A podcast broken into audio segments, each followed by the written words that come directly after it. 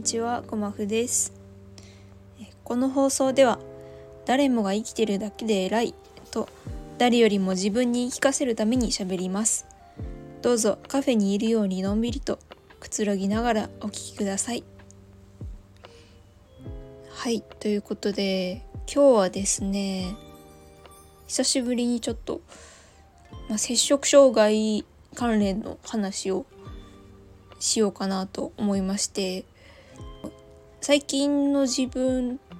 のその摂食障害の、まあ、状態としてはんまあその比較的こう安定期というかまあこうね自分にとってこうピークに辛い時期っていうのはまあ一通り超えてで回復期過食といってそのまあ回復と同時にこう食べる量がガッと増えてしまうっていう時期もあるんですけど、まあ、その時期もまあ感覚としてはちょっと人並み超えたかなという感じで、まあ、本当にそのグラフでいうところの何ですかねあの Y 軸をずっとなぞってるぐらいの。こう良くも悪くもない状態がこうまっすぐ続いてるっていう感じなんですけども最近ですねちょっとそのまあ過食症の自分としての、まあ、変化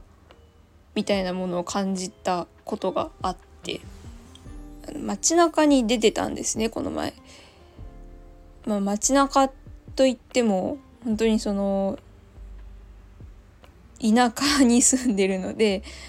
何ですかねそのお出かけといえばこのエリアみたいなのがもう完全に決まってて買い物するならここみたいなこうエリアがあって、まあ、そこは結構比較的人が多い多く歩いてるみたいなこうエリアがあるんですけど、まあ、そこをこの間歩いてたんですね一人で用事があって。でやっぱりその比較的にぎわってる場所なので若い人も結構歩いているんですよ。それでその、私が大学に行けなくなった理由の一つがその、まあ、同年代の人を見るのが怖いっていうのがありまして、まあ、もっと言えば同年代の女性を見るのがちょっと怖いっていうところがあってそのダイエット依存、まあ、容姿をこう人と比べて落ち込んでしまうみたいなところがあってだから摂食障害を自覚してからはこうそういう若い人が集まるところっていうのは本当に避けて歩いてたんですね。ちょっと今人多そうだから後でにしようみたいなこう本当に中高生とか大学生とかが外を歩いてそうな時間はこうなるべく避けるみたいなことをして結構まあ生きづらいなという風な感じだったんですけどまあねこの間そのそういうなんにぎわいのある場所を歩いていてその時もやっぱりその自分にとってちょっとあって思う感じの人もいっぱいいらっしゃるんですね。それはそのこう悪いとかじゃなくて純粋にこう状態としてあるっていう感じなんですけども信号を渡ってたらね向かいからあの本当に大学生ぐらいの若いカップル男女のカップルが歩いてきててで女性が本当にこうモデルさんみたいなこうスラッと背が高くて足が細くて肌が白くてっていう方がこう向かいから歩いてきてたんですね。でその人がその本当に短いズボンを履いててもう本当にまあちょっと生々しい言い方ですけど生足がバーンって出てる 状態でこう歩いてはったんですよ。もう美しい足がスラッともう本当に出てる状態ででその方を見た時に寒そうって思ったんですよ。なんて寒そうなんだって思いながら私は通り過ぎてでその直後にねその寒そうって思った自分にびっくりしたんですよ。っていうのもその今までの摂食障害に悩まされてた自分なら細い人とかそういう細い足を出して歩いている人っていうのを見た時に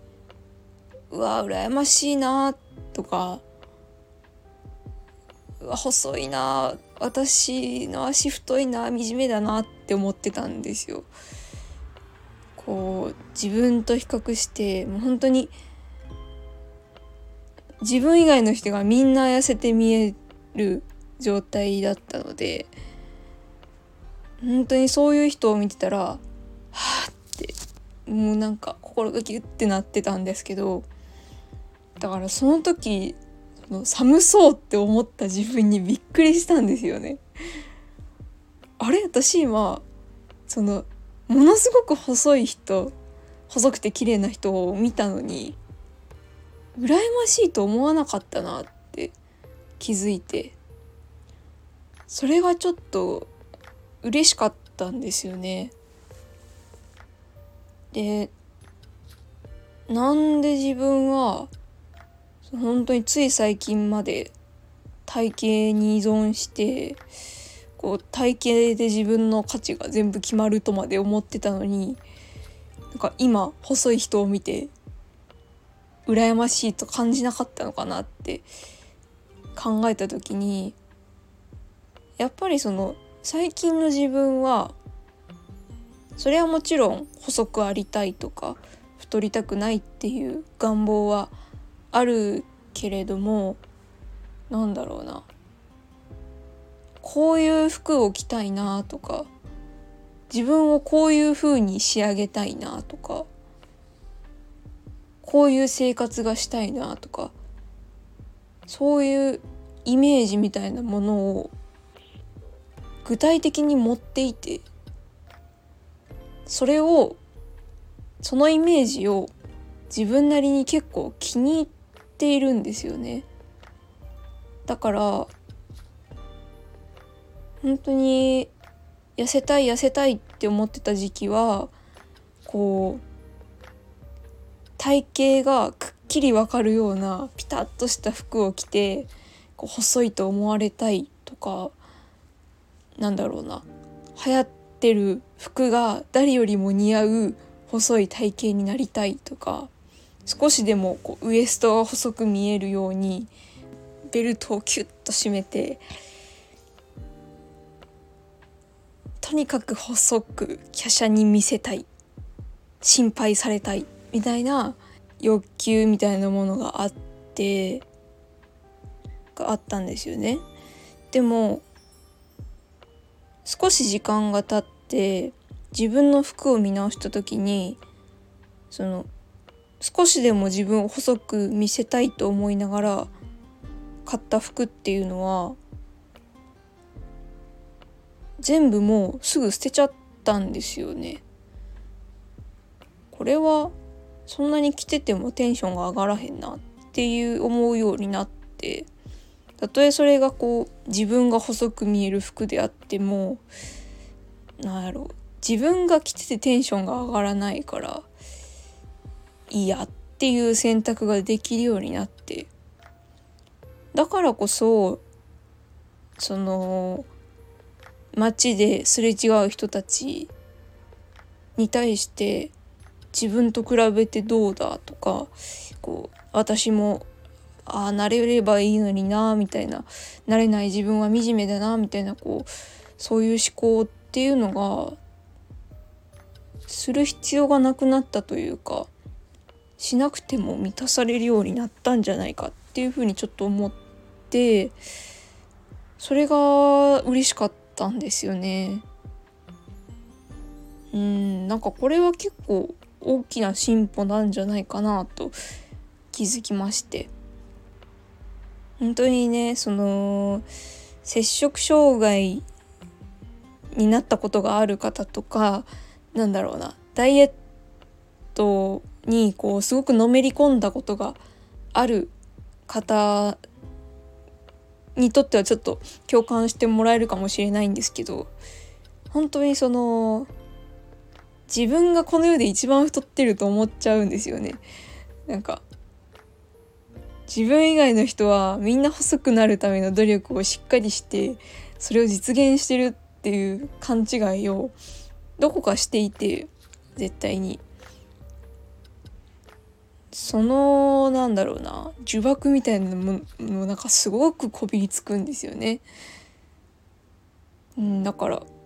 それは何だろうな離れようと思っても離れられないし気にしなくていいよとか言われても絶対に無理やからまあだからその気にしないとかっていうことじゃなくてなんかもっと別の見方ができるんじゃないかっていう風に捉えられたら少しは楽になれるのかなっていう風には感じました。うん。本当に寒そうだったんですよ。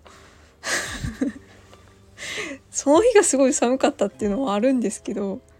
なんて寒そうな格好をしてるんだと思いながら歩いてて。うん。だから今の私はどんだけ細い人が羨ましくてもその寒い冬に足を出して外を歩きたいとは思わなかったです。それがちょっと嬉しかったです。っていうお話でした。うんなんかちょっとこう執着を無意識にほぐせてたって気づけたのがやっぱり嬉しかったですねうんはいということでえー、っともしね質問とか感想とかこれについてちょっと話してほしいですみたいなことがあったら気軽にコメントとかレターとかいただけたら嬉しいです。はいということで本日も行き当たりまったりカフェ最後まで聞いていただいてありがとうございました。それでは